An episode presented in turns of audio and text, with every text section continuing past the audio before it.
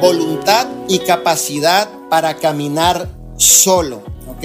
Actitud, voluntad y capacidad para caminar solo. Déjame te explico un poquito de esto. Normalmente cuando tú ya tomas la decisión de formar parte de este proyecto es porque tú ya te identificaste con alguien que te va a dar la oportunidad dentro del proyecto y ese es el líder que te firma, ¿ok? A lo mejor ya tienes tiempo estudiándolo, a lo mejor ya tienes tiempo siguiéndolo, a lo mejor ya tienes tiempo observándolo, a lo mejor ya tienes tiempo escuchando a lo mejor comentarios de ciertas personas que están cerca de él y de lo que él ha podido impactar en sus vidas. A lo mejor ya tienes tiempo, obviamente, preguntando referencias acerca de esa persona con la cual tú te quieres firmar, pero en el momento que tú te firmas y haces que las cosas sucedan y tomas tu decisión voluntaria, debes de entender que debe de haber esa voluntad y capacidad para caminar solo en tu proyecto, en tu negocio. Cuando tú tomas una decisión, va acompañado de responsabilidades. Una de, uno de mis pensamientos y actitudes que yo siempre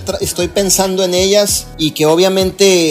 eh, como te digo, o sea, yo no soy perfecto, pero una de ellas es, yo pienso de esta manera, yo jamás le voy a dar un problema a mi patrocinador y lo voy a trazar en lo que él está haciendo acerca de mis actitudes o mal comportamiento o algo que yo esté haciendo fuera de control. O sea, siempre voy a tener esa voluntad, esa buena actitud, voy a ser trabajador, voy a avanzar, voy a hacer que las cosas sucedan, me voy a conectar al sistema, voy a tener mi inventario, voy a desarrollar los cinco pasos y siempre le voy a presentar un resultado a mi patrocinador.